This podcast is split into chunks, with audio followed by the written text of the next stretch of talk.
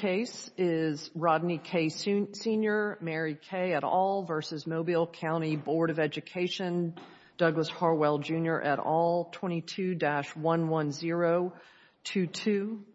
And I'll give you all a chance to get set up. Um, but I do know that, Mr. Bonner, you are going to proceed first. Uh, so uh, when everybody has gotten settled, um, and I see that you have reserved five minutes for rebuttal. So you may approach the podium.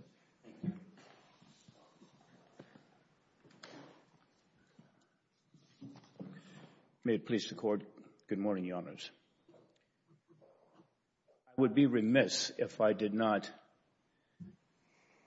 mention the painful irony that right now, as we speak, Rodney Kim, Jr. is going through surgery, his third surgery, directly resulting from this ritualized beating called hazing at the Davidson High School. That's that issue in this case. The district court here must be reversed as the trial court erred in granting qualified immunity as a matter of law in ordering summary judgment when there exists a disputed facts, material facts, as to whether respondent violated the appellant's Fourth and Fourteenth Amendment constitutional rights.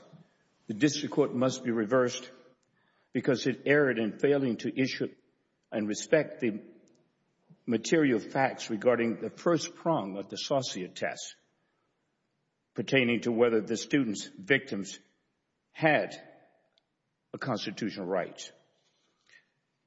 and particularly the right to be free from seizure and the right to be free from having their bodily integrity violated. But the district court ruled that um, there was no, that there was qualified immunity, and under our case law, once the district court determines that one of the two prongs is met, the district court does not have to reach the issue of the constitutional violation. So you're challenging the award of qualified immunity because you're saying that there are disputes of material fact, correct? Well, that is correct. In the Saucier v. Katz case, state with language that the court must analyze both prongs. To win, you have to win on both prongs. Yes. And so if you lose on one prong, the court can stop there. And also, Saucier, the Supreme Court came back in Pearson, um, and we've since acknowledged that the Supreme Court there said you can vary, you could do prong two first rather than prong one. So um, I don't think that's a winning argument for you. You may have some winning arguments here. Yeah. Um, so let's get to the heart of that. Yeah, that is correct. It is totally discretionary. But the winning argument here is that the court completely ignored the material facts at issue. The court did not even define what hazing is. Well, and let's jump in on that. Um, so you're arguing that hazing in this case, you're citing to our case law dealing with corporal punishment. And all of the cases that I'm finding, um, the teachers themselves are the ones who have inflicted the physical harm on the students. And that is corporal punishment. How do we get from hazing by other students, how has that become corporal punishment by a teacher when or a coach or Um, other administrator when, in fact, it's the students who are inflicting the harm here? We get there because hazing is always by the students. We get there because the state actors are engaging in omissions. The coaches are standing by and watching this conduct. They are telling the students to knock it off, dumbass, quote, unquote. The state action test, though, requires not just omission or not just looking on.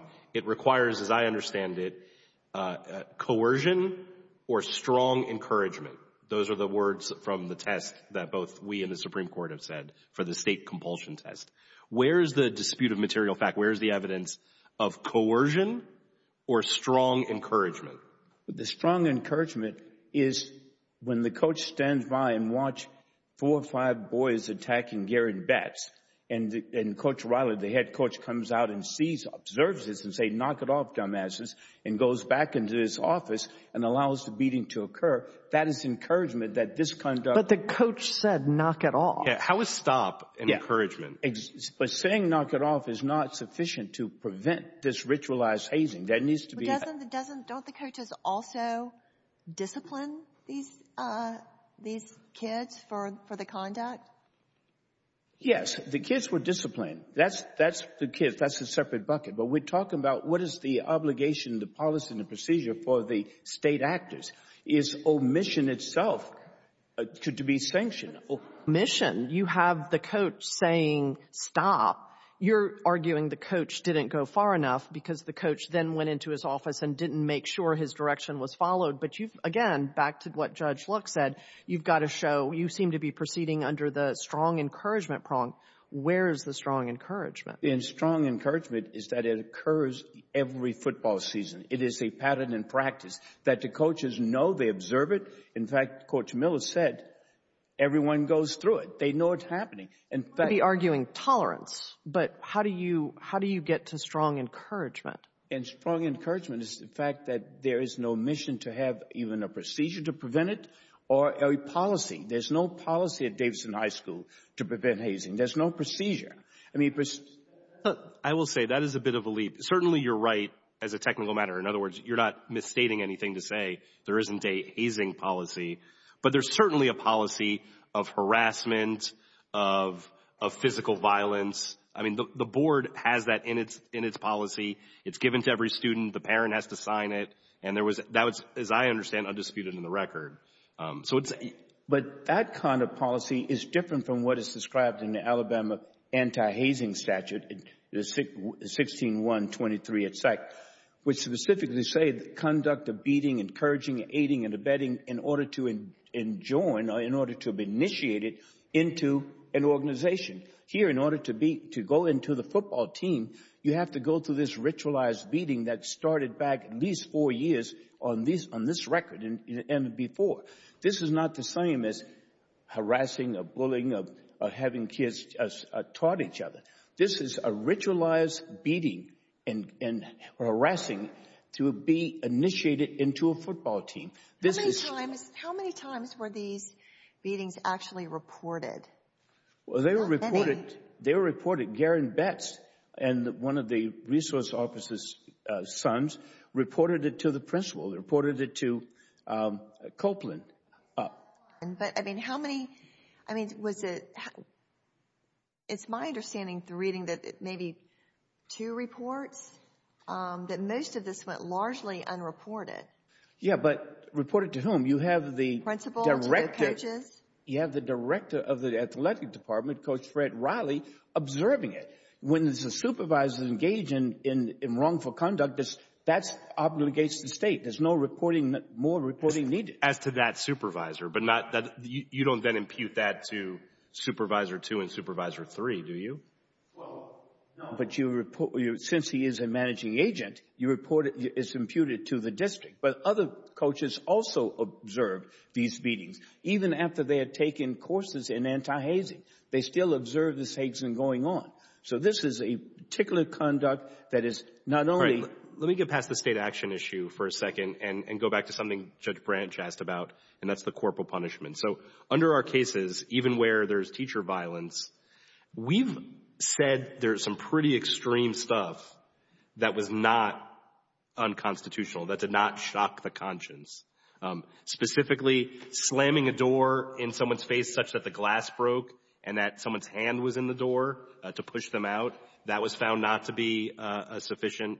Um, picking someone up and slamming them down four times was found not to be sufficient. Um, again, some pretty extreme stuff. And I'm having trouble understanding how, even with the horrific injury that your client suffered, how that would be sufficient under what we've said and under the shock the conscious standard. Well, because uh, the shocking of the conscious standard, if you look at constant omission, we're not, it doesn't have to be just direct act by the state actor, but the omission is, as you look at the uh, Hassan case, omissions is a factor. But remember, we have to take each of your clients individually, and each of your clients had one incident, Um for the mo one that was extreme. So for R.K., for example, there was the one that broke his arm, and then he had the shaving cream uh, incident before.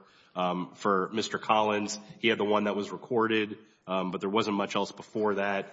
Uh, with regard to Mr. Betts, uh, there was the one incident um, Uh, that that he, the one severe incident when he went to the locker room and was told he wasn't supposed to be there.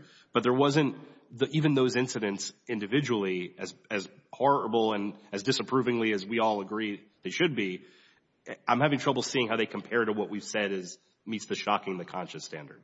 Yes. Uh, it meets the shocking of the conscious standard because we're talking about children who's been delivered into the care and custody of the government. And they have to have a duty to protect these students, safety first. And to constantly allow children to be beat means that no child is safe in this culture unless this court make it a law, establish policy that when a coach sits back and does nothing but allows these ritualized beatings to occur, that that's a violation of the Fourth and Fourteenth Amendment. And Thank you. You have five minutes for rebuttal. thank you.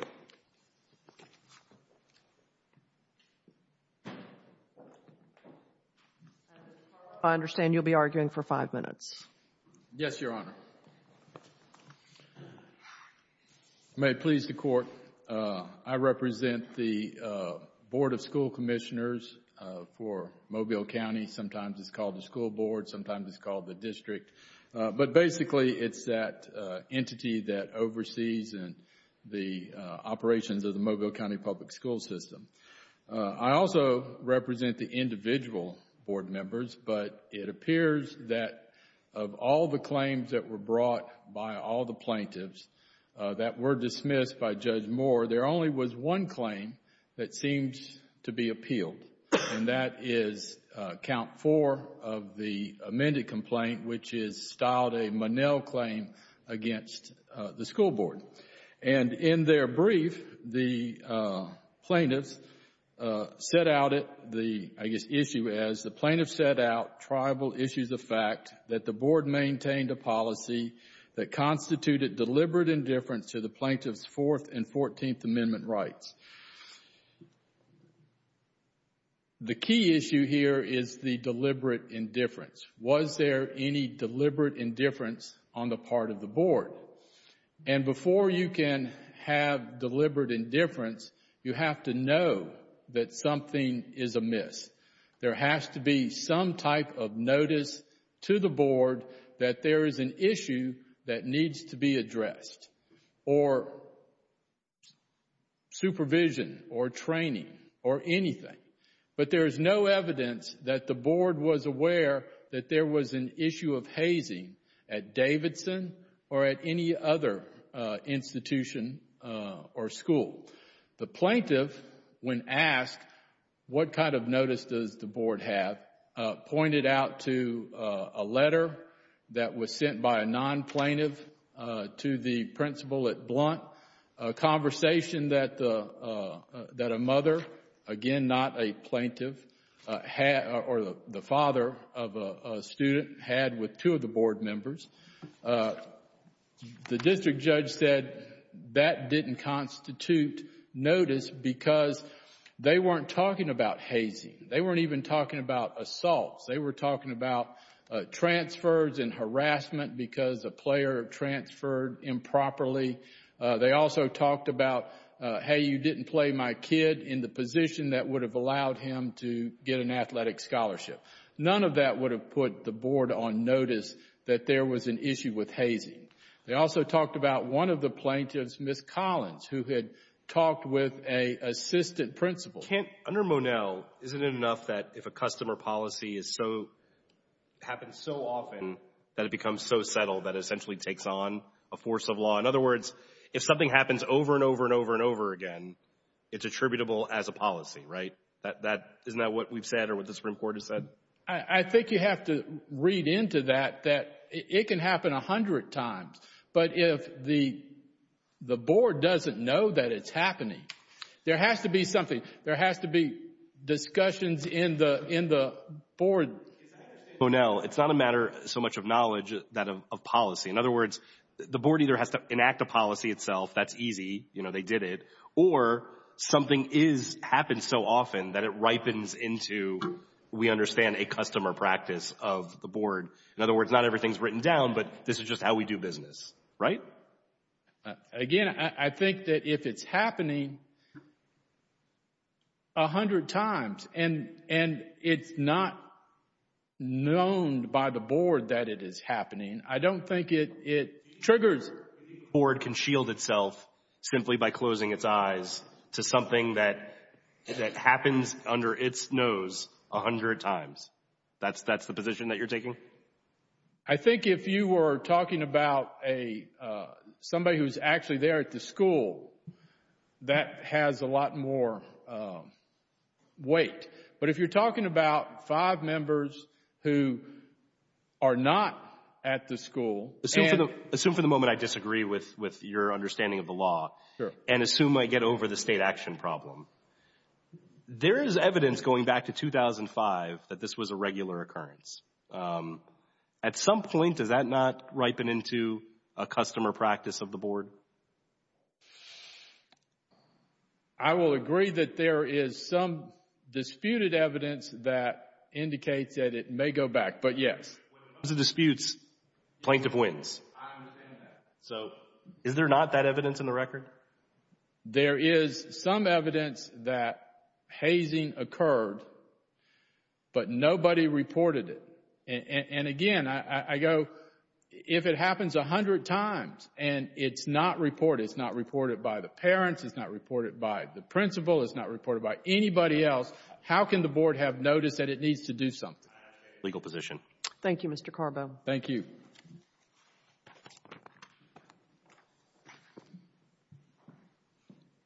Mr. Montgomery.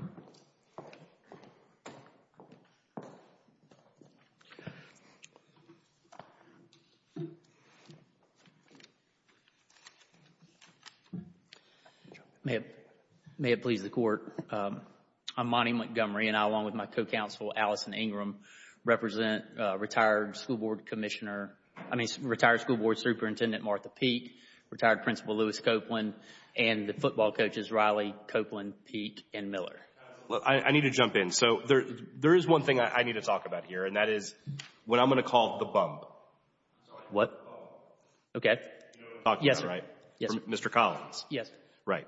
So as I understand and I read the evidence, Coach Riley pushed out his stomach and bumped into, intentionally, Mr. Collins.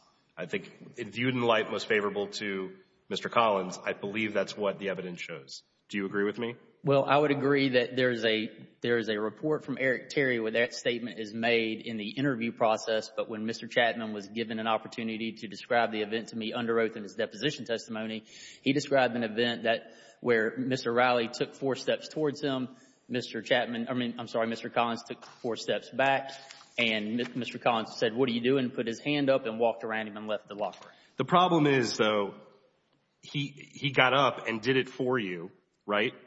You took the deposition. Yes, sir. Right. And I'm looking at docket entry 156-48 right now. Yes, sir.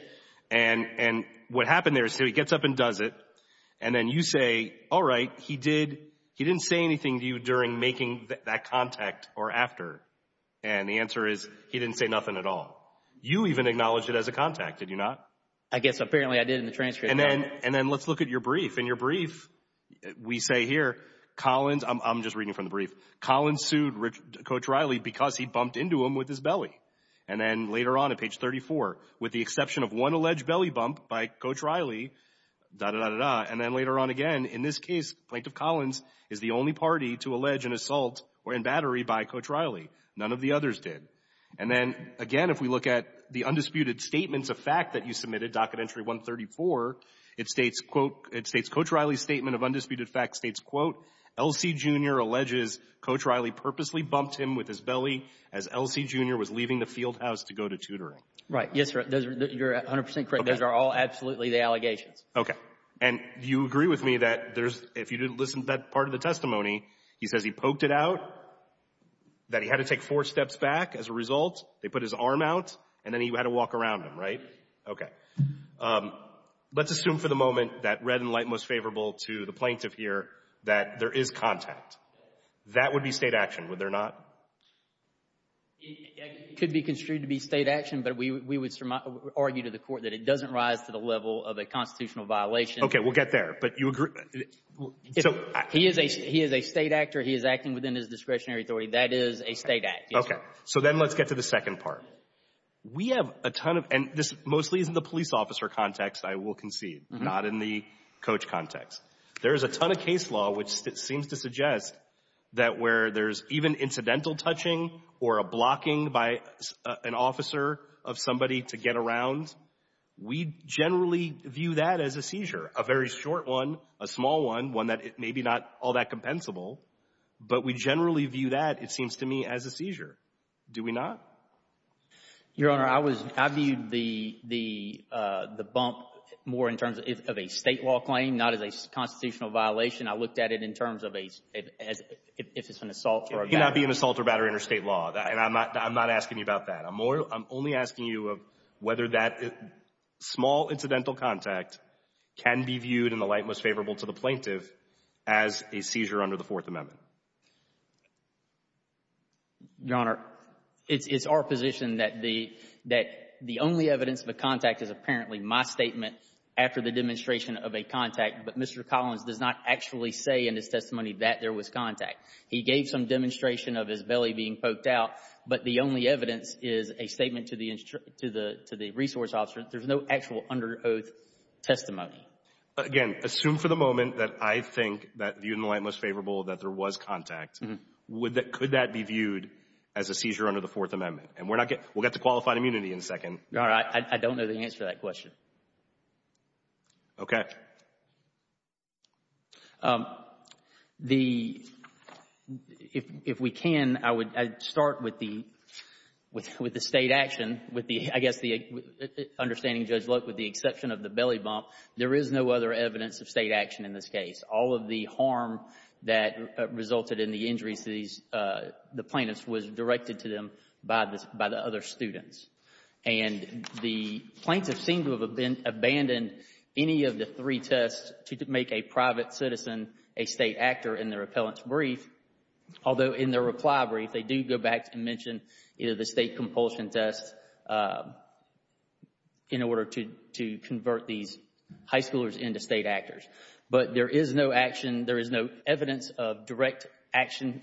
Again, we'll take the belly bump outside of this framework after Judge Luck's questioning. There is no conduct, direct conduct by the coaches.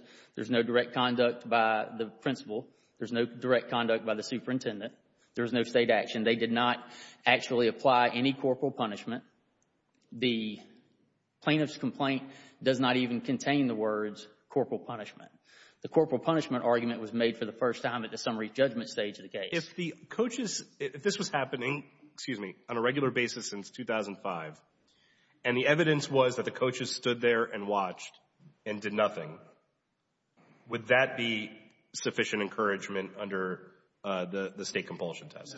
Your Honor, we we the what's actually being argued here is that I know, I'm asking a hypothetical. I know that's not the facts. So so, here's what I would say. The the the facts of the case, the testimony, everything in the record shows that over the entire time period alleged in the complaint, Coach Riley was on notice of two events in two years with one of the assailants. Okay? And that was Mr. Betts' assault, which the allegation is he watched, said cut it off, knock it off. I need you to answer my hypothetical. I understand the state of the evidence. My hypothetical is this. If the evidence was that since 2005, hazing regularly went on in the football program and the coaches stood by and watched as it happened, would that be sufficient encouragement? No, sir. It's still acquiescence.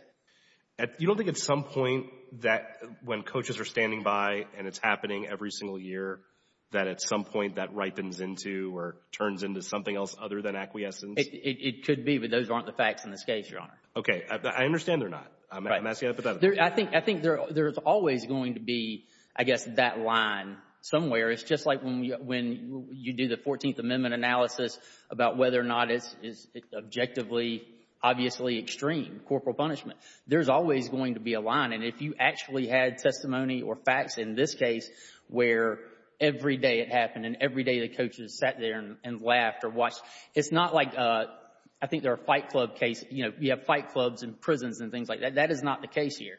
So I do think that there is eventually a line that can be crossed. It's just not in this case.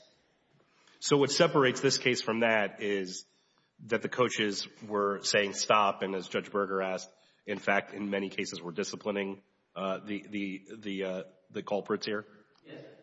I mean, if if this case turns on the facts, the facts are that by the time you get to the Rodney Kim event, which is the last event, the you have Coach Coach Riley aware of two events in two years with, and that's the Betts and Sylvester. You have Coach Riley. In fairness, counsel, there's more than that. And that's because you're right as to the plaintiffs, so your statement is correct. But there is evidence in this record that Coach Riley saw a lot more than that with regard to folks in the football program. The only ones that the that the uh that Coach Riley is alleged to have seen is the eighth grade event that Trey Betts saw when he was on his visit, Trey Betts' event. He walked up on the Devin Sylvester event after it happened. He he saw the George Morris event, Uh, immediately stopped it with Coach Pope, and they ran them the next day. The Richard event, nobody saw. The Corian Westry event, nobody saw. Yeah, but he was eating ice cream and then went off and had... Jeremiah Chapman, the allegation is that, the allegation was that as he walked out of the, uh, the testimony was as he walked out of the building and was going into the gym, Jeremiah Chapman says uh, a kid, a young man by the name of Kobe, who had not been involved in any events in the record to date, grabbed him from behind and Coach Riley walked in. So the reality is, the ones that they saw or the ones that they walked up on, they stopped. The only allegation uh, with, Mr. Betts says he told them to knock it off, but they didn't. But every other circumstance where they saw it or knew of it, they stopped it. And at the end of the day, that's, that's the issue. There can't be this widespread habit or customer policy when every time they see it, they stop it. So I see that I'm out of time, Your Honor. Thank you. And Mr. Bonner, you have five minutes. Thank you, Judge Luck. From 2005 until now, there's a policy and a practice of inaction. There's no procedure. When you get into an airplane, there's a policy of safety. And there's a procedure where they go by and say, make sure you have your mask on. Push your tray up with the oxygen mask. There's a procedure to carry out the policy. Here, there was no policy and there was no procedure to allow this ritualized hazing to go on forever. And in spite of the full knowledge under the Alabama statute that says acquiescing into this kind of conduct is a crime. It's a misdemeanor. A crime is based on the Fourth and the Fourteenth Amendment against seizures and against uh, body integrity. That's what this knowledge from this statute gives. So there is the Monell here, this of inaction. And likewise, the bump was not just one bump, and that's a disputed action. Coach Riley bumped him two or three times with his belly until the kid didn't put his hand up. Those are going to be disputed actions. Those are state contacts. I have to say, uh, we've looked at the relevant portion of the deposition. I'm not sure that is reflected. That may be what you know from your client. Yes. Yes. I'm not sure that's reflected in the deposition. Yes. That is the testimony. Now, I encourage this panel to look at the videos. And, of course, it's in the records um, in 156, 47, 162. But look at all the videos, particularly the one of Rodney Kim, Jr., because that's the picture of this hazing that's been going on forever. Now, regarding the uh, Uh, nutty Buddy, yeah, Coach Riley is eating a Nutty Buddy while his football players are assaulting four or five of his football players as this ritualistic beating has occurred, Jeremiah Chapman, who had been already admitted to go to the uh, Marine Corps. And then he was rejected because of his PTSD. This court must protect the children from this ritualized hazing because it's rampant across the country. That's why 44 states have anti-criminal uh, hazing law, and Alabama made it a crime. So it's going to happen again, again, and again to our children, to your children, unless this court makes it a law that is clearly established that this conduct violates the Fourth Amendment of the Constitution's seizure and violates the Fourteenth Amendment right for children to their body integrity. And we submitted with this and asked the court to please reverse the court's ruling. There are many triable facts in this case, as many holes as there are in Swiss cheese of triable material facts that should go to the jury. Thank you very much. Both, and we have your case under advisement.